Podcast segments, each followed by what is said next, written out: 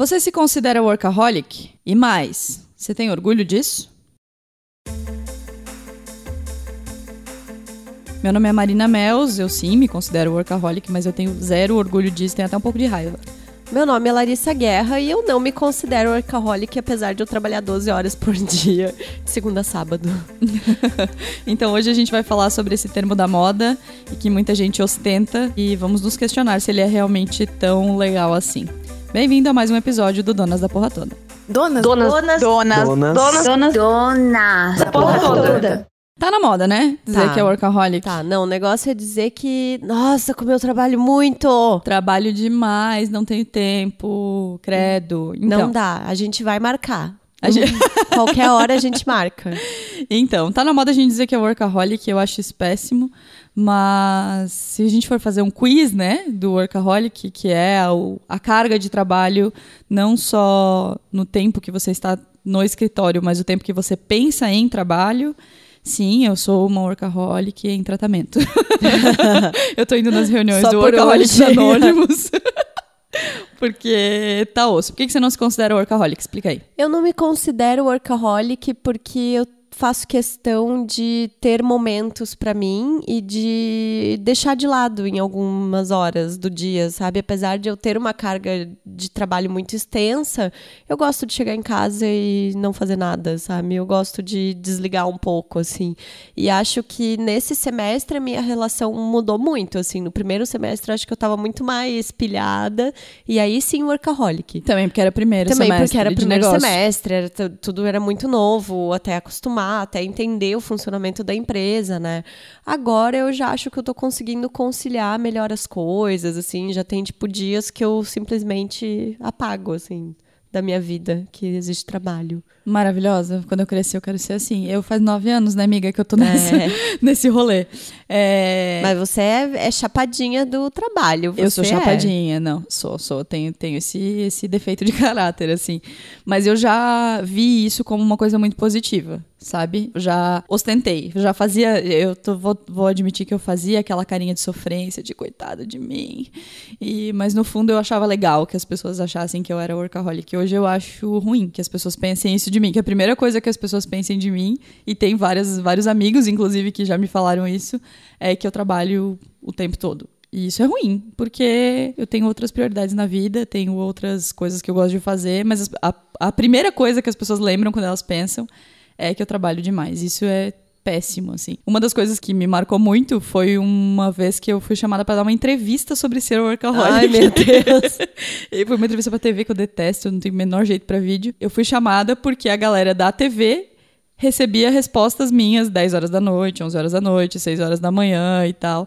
E aí eles me chamaram pra falar sobre isso, aí eu fiz altas defesas, assim, não, que na verdade eu sou uma work lover. E que... Ai, Marina. E que eu gosto muito de trabalhar e tudo mais. E eu, de fato, gosto muito de trabalhar. Mas não o suficiente pra que as pessoas lembrem. A primeira coisa que as pessoas lembrem sobre mim é isso, assim. Eu lembro muito nessas de um finado motorista do jornal em Joinville, Maurici, ele era maravilhoso, assim. Nossa, tem várias, várias histórias. Todo mundo que trabalhou em Joinville naquela época tinha alguma história pra contar dele. E ele sempre, é, essa galera que fica aqui trabalhando demais não gosta do que tem em casa. Ele sempre Sabedoria isso, de Maurici. Sabe? E era muito engraçado, assim. Porque eu sempre fico pensando, eu gosto da minha vida fora do trabalho, sabe? Então é isso, eu gosto de ter os meus momentos, eu gosto de passear, eu gosto de brincar com as minhas cachorras, sabe? E na época que eu tava no jornal e fazia faculdade, eu lembro que ali eu passei a entender... que eu tinha uma jornada de trabalho e que ela precisava acabar uhum. ao, em algum momento do dia, assim, uhum. sabe? Porque tu, jornalista, né? Tem muito aquela mania de ficar o tempo inteiro no celular e vai mandando coisa no grupo de WhatsApp e quando você vê, você tá trabalhando. Então, eu gosto de deixar, assim, meus momentos reservadinhos. Mas uma coisa que me incomoda é quando as pessoas me elogiam por trabalhar muito. Sim. Sabe? Isso uhum. me incomoda, assim... Nossa, você é ótima... Porque, nossa, meu, como é que tu dá conta? Tu trabalha tanto... Como é que você tem energia? Gente... eu acordo e vou, sabe? Uhum. Tipo, não é nada, não é algo do qual eu me orgulho, assim, de... Ah, não, trabalho doze horas. Eu já falei aqui que orgulho eu teria se eu tivesse ganhado dinheiro e ficado em casa vendo Irmãos à Obra. Então... é, eu concordo super, mas ao mesmo tempo eu não seria essa pessoa que ganharia muito dinheiro e ficaria vendo Irmãos à Obra, porque... Primeiro, eu não vejo Irmãos à Obra. Segundo, que... Ai, meu Deus, não, não, nem, ai, nem vou comentar. E depois, porque eu, eu gosto tanto de trabalhar que eu transformo coisas que eu gosto de fazer em trabalho. E isso é uma coisa que é um outro defeito de caráter, assim. É, eu não consigo levar nada muito na brincadeira, assim, sabe? Eu, eu tenho... Né, o Donas é um, um é, exemplo tipo disso. Donas. E vamos fazer, vamos fazer. A Larissa acordou um belo dia, eu já tinha planilha financeira, já tinha apresentação, já tinha não sei o que. A Marina tinha... é a louca do, das planilhas, gente. Porque é uma coisa que eu gosto, sabe? Eu gosto de organizar as coisas, eu gosto de liderar coisas, eu gosto de estar por dentro, então... Eu transformo coisas que eu gosto de fazer em trabalho. Mas assim, parece que eu tô falando feliz e não é feliz, entende? Agora eu tô num processo de tentar me controlar pra fazer coisas sem tanta pressão. E é difícil, difícil pra cacete. Tipo, TEDx Blumenau. Eu sou voluntária no TEDx. E eu sou só mais uma voluntária. E eu tô, tipo, muito me controlando pra não... Deixa que eu faço, deixa que eu assumo isso aqui, deixa que eu resolvo. Mas tu acha que essa do workaholic não existe uma necessidade de se sentir útil pros outros? Total. Sabe, total. De que você precisa da aprovação alheia, de, de tipo, eu preciso parecer útil, eu preciso fazer algo pelos outros para que as pessoas me admirem, para que as pessoas me valorizem. Total, é uma questão de... de... Isso é uma dependência é muito dependência forte, dependência emocional, né? De reconhecimento, enfim, tem, tem várias coisas envolvidas aí. Mas eu acho que, pra mim, o que pega é o fato de gostar disso mesmo, assim, sabe? Se eu pudesse fazer pauta dez horas da noite, eu faria. E às vezes eu faço escondido. Credo! Uma outra coisa que eu fiquei pensando, que louco como a gente pensa em trabalho o tempo todo, né? Eu fui assistir Rei Leão. Ah, meu Deus. Rei Leão, cara. Rei Leão. E eu voltei pro escritório com uma sugestão de matéria sobre Rei Leão, sabe? Aí quando eu cheguei no, no outro dia no escritório, eu fiquei pensando, cara... Tomar não, ok, nessas eu também acho. Ah, sou a pessoa que sai pra comer alguma coisa e pensa, ah, eu podia fazer alguma coisa assim. Amiga, Rei Leão. Mas eu não tenho essa pira mais, assim. Rei Leão. Rei Leão. N- não, vou bater em você. Desliga aí que eu vou ter que dar uns tapas na Marina. Então, é isso. Quem também gosta muito de trabalhar é uma pessoa que a gente pediu um depoimento que você acha muito workaholic. Sim, completamente workaholic. Magara, minha amiga, um cristalzinho que a faculdade de gastronomia me deu. Ah, e os bolos essa de mulher, Magara. Essa mulher, os bolos de Magara. Essa mulher, ela trabalha, ela dá aula, ela cuida dos cachorros, ela tem os filhos, o marido, e ela é linda, ela vai pra academia. Cara, sem comentários para a Magara. E quando eu falei com ela, ela... Eu sou muito workaholic, eu adoro ser. Então fala aí, Magara. Então fala, Magara, conta a sua história pra gente. Eu sou cozinheira há vinte anos aproximadamente que eu trabalho nessa área. Não me imagino fazendo outra coisa, mas dou aula também na área da gastronomia. Abasteço cafeterias diariamente e faço eventos. Eu tenho uma dificuldade muito grande e isso deve ser em virtude dos vários perrengues financeiros que eu já passei, porque nesse meu trabalho não tem um, um salário fixo, então você tem que fazer o seu salário, né? Então já passei por muitas dificuldades e eu criei uma dificuldade também que é de não de negar trabalho, de não... Acho muito difícil eu negar um trabalho, a não ser que eu realmente tenha certeza que eu não dou conta ou de que eu não vou estar, não, não vou estar na cozinha nesse dia, não vou estar dando aula, daí eu tenho que negar. Mas é muito difícil isso para mim. Isso é, é, é uma tortura ter que dizer não. Então eu sempre aceito tudo muito mais do que eu acho que, que eu deveria. Então eu tô sempre com um trem atrás de mim. Sempre parece que tem um trem atrás de mim. Com coisas para entregar, com encomendas, com aula, com planejamento. Eu acredito que o trabalho já me salvou muitas vezes, porque o trabalho faz com que a gente não tenha tempo para pensar besteira, né? Então, simplesmente tem que trabalhar. E eu acho que isso, nesse sentido, sempre foi muito bom para mim. Mas o fato de eu me considerar uma workaholic faz também com que eu tenha alguns prejuízos no sentido de família, né? A minha família meio que tem que se adaptar à minha rotina, que é... Começa de madrugada e vai até tarde, a maioria das vezes. E finais de semana a gente tem que abrir mão de muitas coisas, de ir a lugares, de encontrar pessoas, de visitar familiares, porque eu tô sempre com encomendas e trabalho. E aí, muitas vezes, quando eu não, tô, não tenho encomenda ou o trabalho, eu estou cansada. Nesse sentido, é meio complicado. São dois lados, né? Bem diferentes. São, é um, tem um, um pró e um contra aí, mas, de qualquer forma, eu sou muito grata ao meu trabalho. Eu acho que, que é uma, uma das coisas que eu mais amo na minha vida é o que eu faço.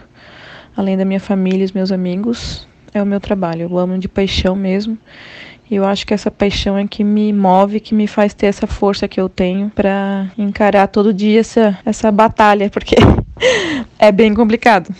De qualquer forma, eu pretendo um dia ter uma rotina um pouco mais tranquila, porque eu acho que eu não vou aguentar muito tempo do jeito que tá hoje em dia, sabe? Então, tem que botar na balança, tem que equilibrar, é isso que eu acho. Tem que equilibrar mesmo.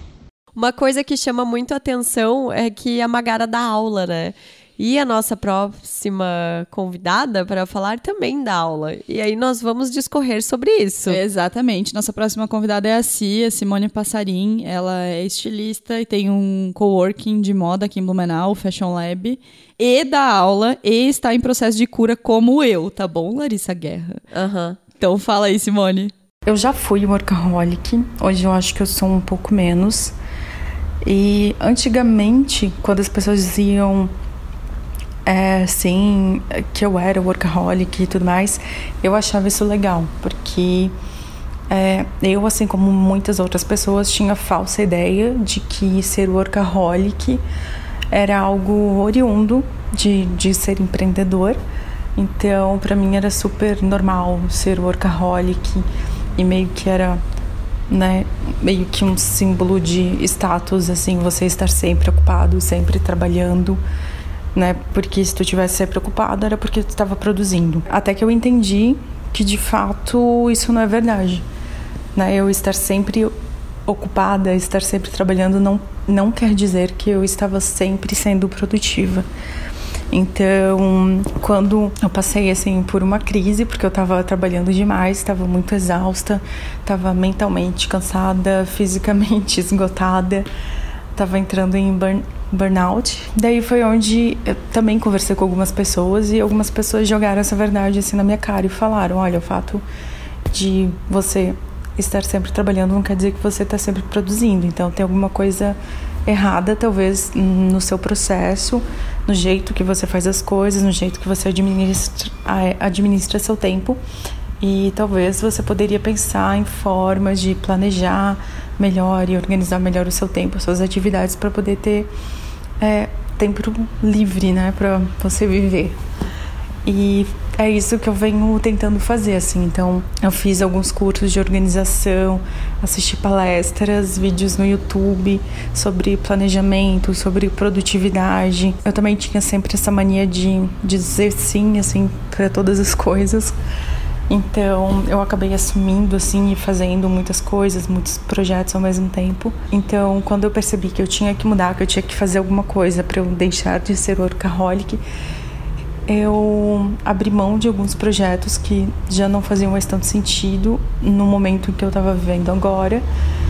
E, assim, foi um pouco difícil, mas faz parte, né, do processo. Assim, a gente não pode abraçar tudo. Então, é, eu entendi que eu precisava planejar melhor a minha vida, planejar melhor o meu tempo, as minhas atividades e ver onde eu, era, eu sou realmente necessária e onde eu não sou tão necessária assim.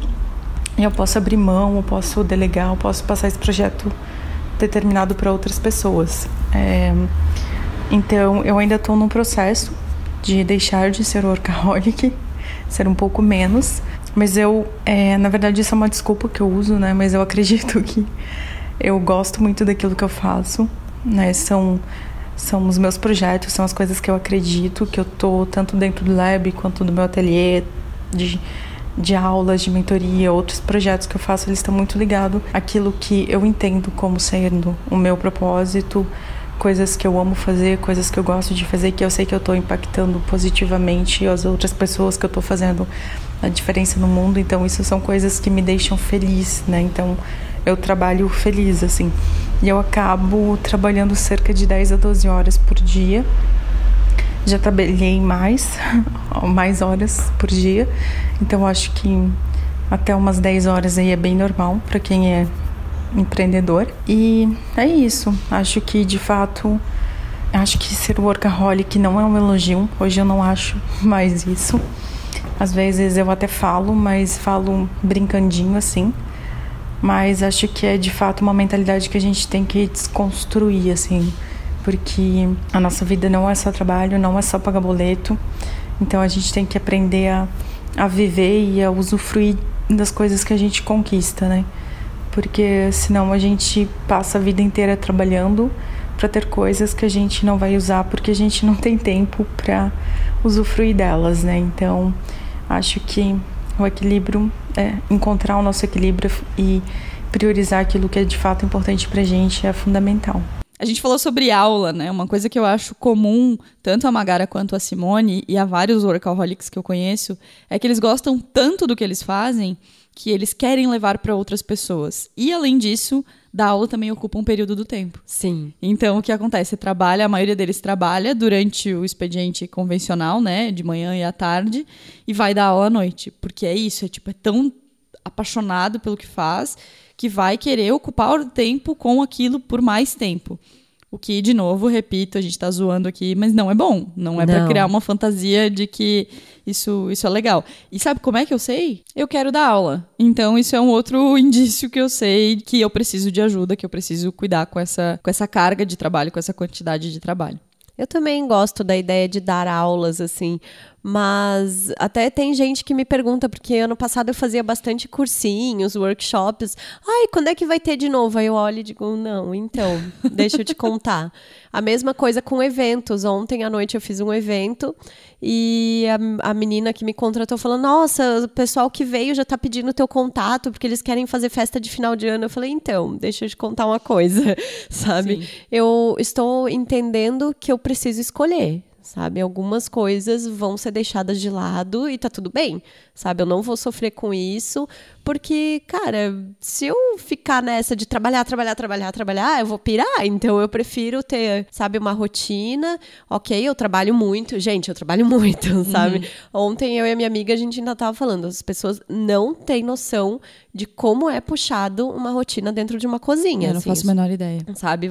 Cara, ontem foi o dia que eu comecei oito e meia da manhã e fui até às duas da manhã trabalhando. Então, as pessoas não têm ideia do quão exaustivo é fisicamente, mentalmente, sabe? Quanto te suga energia mesmo tu tá numa cozinha.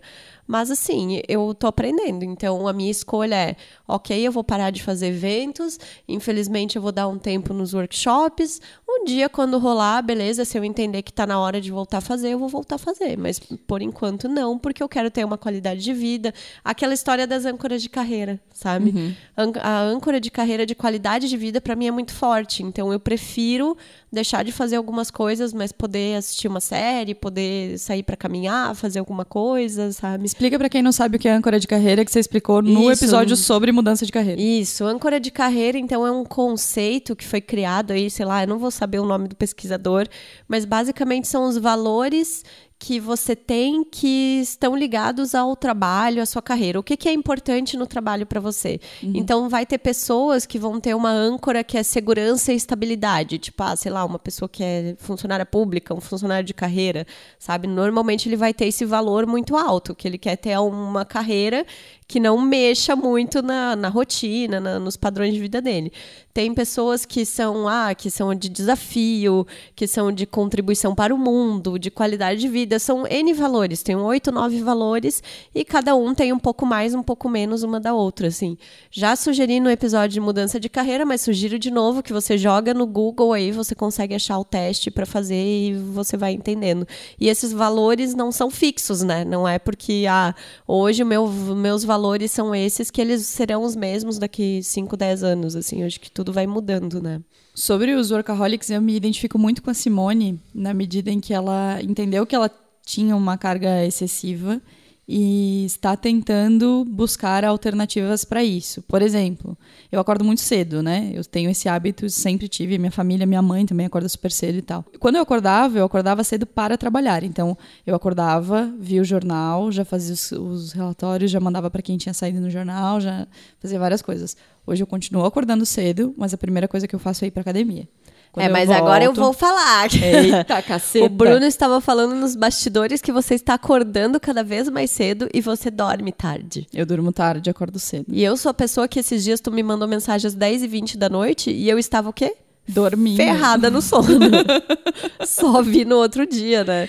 Não, mas é isso, assim, é tipo, acho que é, é de passinhos em passinhos, de entender que você se torna um workaholic e isso é muito ruim quando você entende que isso não é um elogio.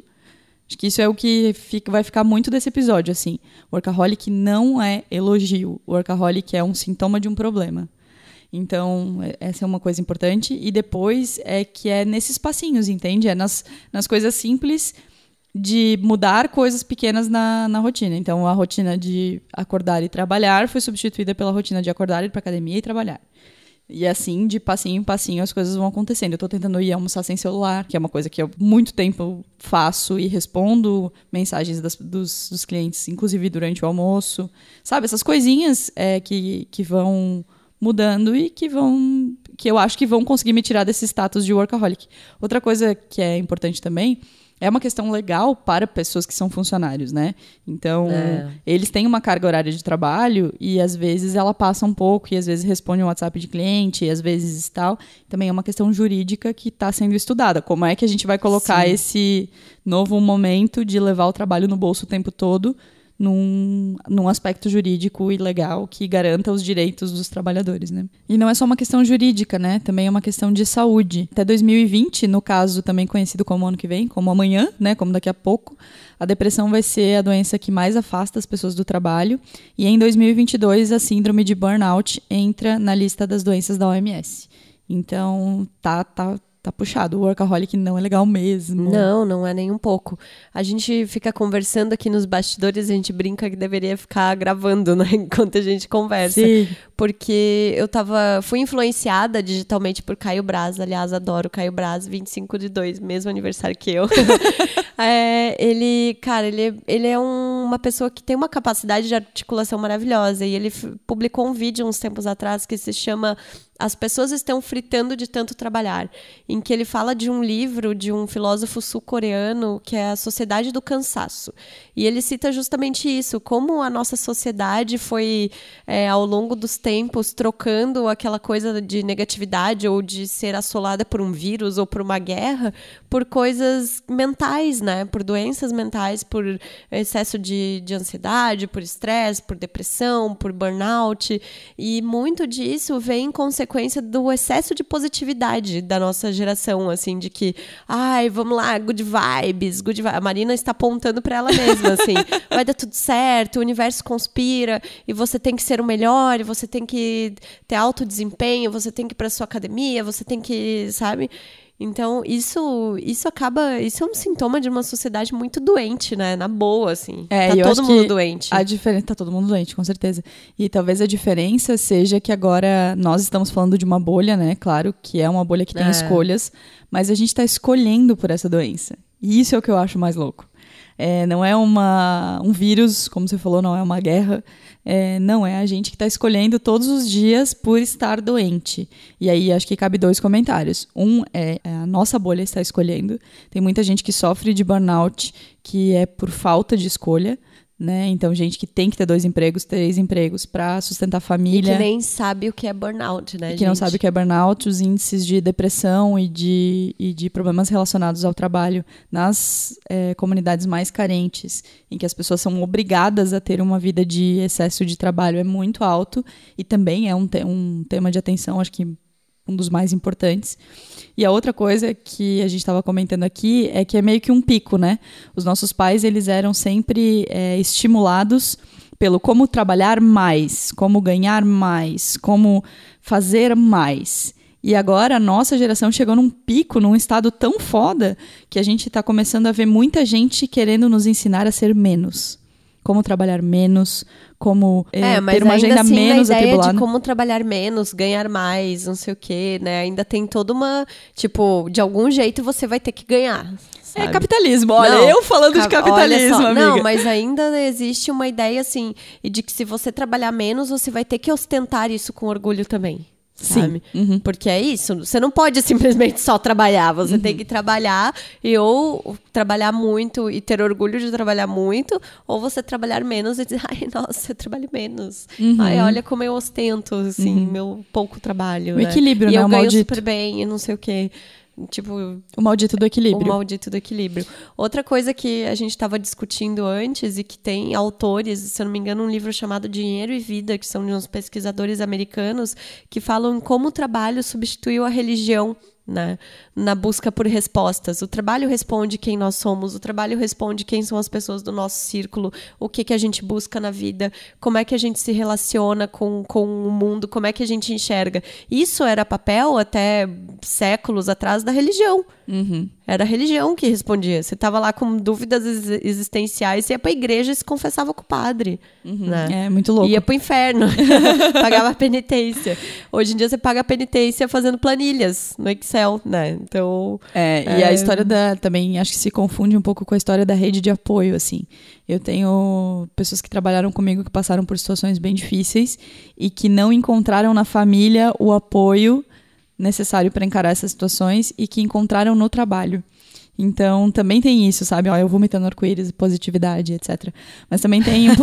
também tem um pouco disso, assim, da gente ter uma sensação de que o trabalho é um lugar de pertencimento é. e não só de, de que aqui fazer eu estou algo entre os meus, né? De atividade, sabe? Eu acho que o trabalho parou de ser uma atividade e passou a ser uma coisa muito parte da vida da gente. Uma religião? Só que aí a integralidade é o que a gente está deixando de lado, né? Então a gente está é, focando muito nisso e deixando de lado a saúde física, a saúde mental, a família, a espiritualidade, a tudo, para transformar o trabalho em tudo isso.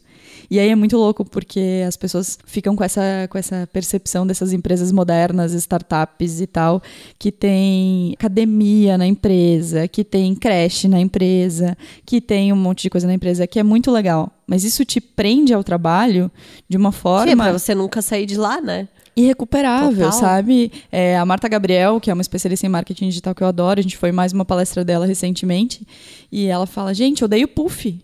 Odeio puff. Por que, que as startups têm que ter puff? Sabe? Porque é para dar essa sensação de que você está na sala da sua casa, mas você não está. Você está no trabalho, sabe? As gerações mais novas, elas entendem que o trabalho é uma extensão de casa. E as empresas estão fazendo isso de uma forma consciente. Entende? Então, tipo, ter uma, ter uma geladeira com comida liberada, com Coca-Cola liberada, com café liberado, com chocolate liberado, com todas essas coisas, é muito legal. Mas traz uma sensação de que você está em casa e você não está, você está no trabalho. Quando termina a sua carga de trabalho, você tem outras coisas para fazer, sabe? A gente já atendeu uma empresa de tecnologia em que um dos, dos colaboradores me falou, eu não vou para casa. Termina o meu expediente, eu fico aqui até as dez horas da noite. Caramba. Porque eu acho muito mais legal ficar aqui do que ficar em casa. Viu? Como assim? Sabedoria, cara? Do Maurici. Não gosta do que tem em casa, viu? Tá vendo? E é muito louco, né, cara? Porque é consciente, é, é capitalista, é consciente. E a gente tá caindo nessa. Que horror. Tô então, assustada. Por que tá assustada, amiga? Porque, primeiro, porque eu não gosto de puff também. Sempre me incomodou essa coisa, assim. É, é porque eu realmente tenho essa coisa de tipo, cara, minha casa é minha casa. Então, tanto é que eu parei de trabalhar em casa justamente porque tava me incomodando essa ideia de que, não, eu quero que a minha casa seja somente a minha casa. Né? Não quero mais que as pessoas venham aqui, não quero... Chega, sabe? Eu quero ter um lugar para onde eu vou trabalhar. Tanto é que, olha, acho que quase um ano que eu tô com o restaurante aberto, eu acho que eu levei preparo para fazer em casa uma vez. Assim, porque era uma carne que precisava cozinhar por doze horas. E daí eu, ok, tem fogão lá em casa, eu deixo na panela e fico vendo T V enquanto isso, sabe? Mas aí é a história de levar para casa que tá ligado ao celular, ah. né, amiga? A questão é que a gente não tem mais essa divisão porque a gente anda com o trabalho no bolso o tempo todo, sabe? Por isso que a natação é ótima, quarenta e cinco minutos de água. Embaixo d'água, sem celular. É, mas é tá isso, resolvido. Sabe? Acho que é o... O workaholic como alguém importante ou como um elogio é uma consequência de várias coisas, assim. E essas doenças, o, o burnout, o fato da gente estar trabalhando o tempo todo também são consequências do nosso tempo, que é inédito, que ninguém nunca viveu, que é levar o celular o tempo todo para os lugares, que é as empresas dando essas condições de estar... mais próximo, que é, enfim, várias coisas que somam a esse, a esse momento e que torna o Workaholic bonito. O Workaholic não é bonito, o Workaholic não é elogio, o Workaholic é um problema. Sermos Workaholics é um problema. Então, acho que a lição que fica deste belo episódio, denso episódio, é, primeiro, pare de elogiar, né? Uhum. Pare de elogiar, pare de achar que é bonito. Contemple mais um pouquinho as coisas, né? Deixa... Tenta descobrir, não vou ficar cagando regra aqui pra você, mas eu acho que tentar descobrir meios, né? De, de sair um pouquinho dessa, dessa pira louca e tentar encarar as coisas e seguir a vida. Entender, né? Que é uma doença. É. E que a gente precisa...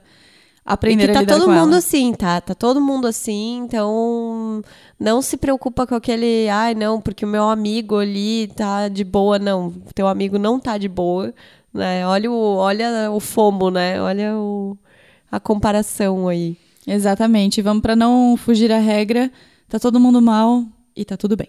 É isso aí.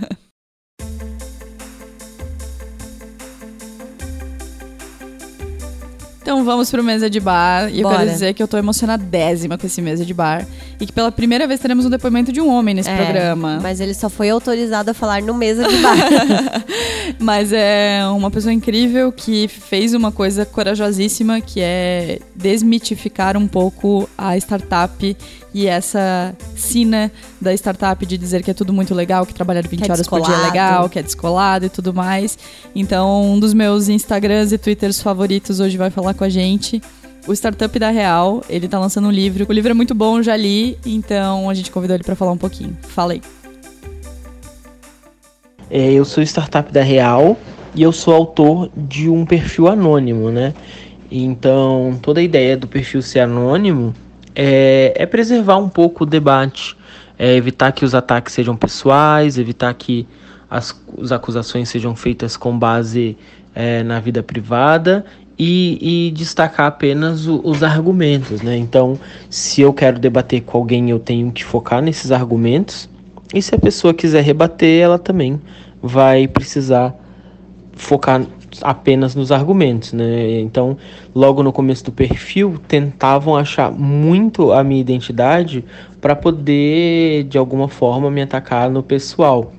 Então, é mais ou menos por isso que o perfil segue anônimo aí. E o livro, ele surge como um compilado de, de artigos que eu já tinha escrito sobre empreendedorismo, sobre rebatendo algumas afirmações de empreendedores que, que, eu, que eu acho importante. Então a gente compilou esse artigo, esses arti- a gente compilou esses artigos e, e aí eu produzi mais cinco capítulos para que a gente lançasse essa versão nova. E ele, de ponta a ponta, ele é um livro que ensina a reconhecer riscos, ele ensina a, a agir de forma menos impulsiva, de forma mais moderada e, mais ainda, prestar atenção nos dados e estatísticas antes de, de assumir posições. Então, o, o objetivo do livro é fazer as pessoas reconhecerem o mundo que estão inseridas e, e analisar melhor as oportunidades antes de, de arriscar. E o livro não é um, um, um manifesto anti-empreendedorismo, mas ele pontua os riscos que estão envolvidos para que as pessoas não comprem é, riscos que elas não estão cientes, né? É, é o, o total oposto do que vem sendo feito na educação empreendedora, que, que tenta transformar o empreendedor num guerreiro que, que larga tudo e, e, e vai buscar um sonho, e que, na verdade, a gente sabe que os riscos são muito altos e que a pessoa acaba se ferrando no final do processo. Então, o livro, ele é um, um, um grande acordo de vamos olhar para o mundo e vamos ter um pouquinho mais de consciência antes de assumir o, os riscos que a gente assume. Ah, eu sou suspeita para falar porque eu acho que ele fez coisas muito incríveis nisso de despertar para o workaholic que não é bom, de, de empreendedorismo, que é uma coisa que a gente fala muito aqui, né? De que o empreendedorismo não é tão simples, não é tão fácil, não é, não é tão fácil não, não é fácil, não é, é muito diferente do que falam por aí. Então, comprem o livro, sigam o Startup da Real no Instagram e no Twitter, porque vale muito a pena. Seu mesa de bar, Larissa? A minha mesa de bar é, continuando a falar de Caio Braz, eu quero indicar a série que ele lançou no YouTube, Toda Roupa Pode. Gente, é muito legal, tá? Muito legal mesmo, assim, é um conteúdo... Eu, eu, eu não sou uma pessoa que consome vídeos de YouTube, eu não tenho paciência, tá? Não, não, nunca fui muito apegada a essas coisas e me, conf, e me acho bem, tipo... antiquada, assim, sabe? Porque eu não, não gosto de conteúdo de youtuber, eu tenho bronca com isso, assim. Mas eu gosto muito dos vídeos do Caio Braz.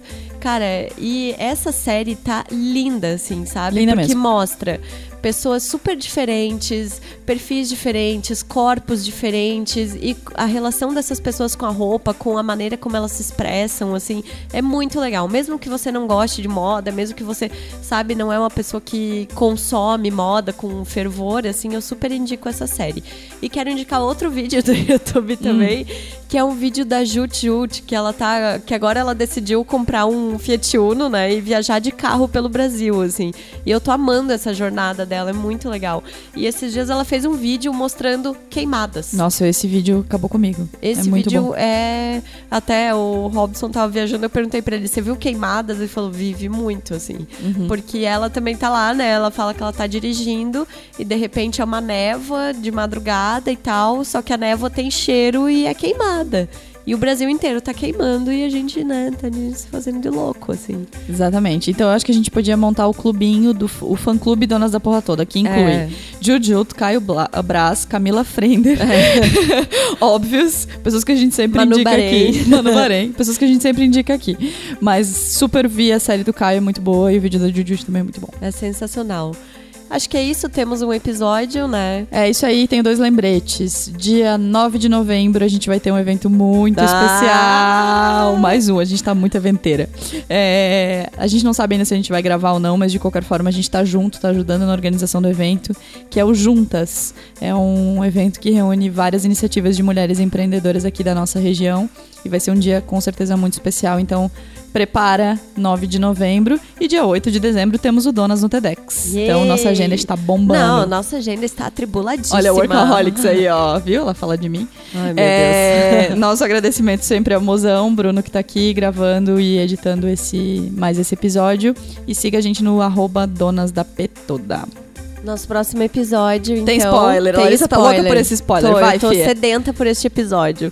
Nós vamos falar sobre fornecedores e clientes. Ela já tá me olhando com uma cara de kkk, então não perca o próximo um episódio. Um beijo, até a próxima.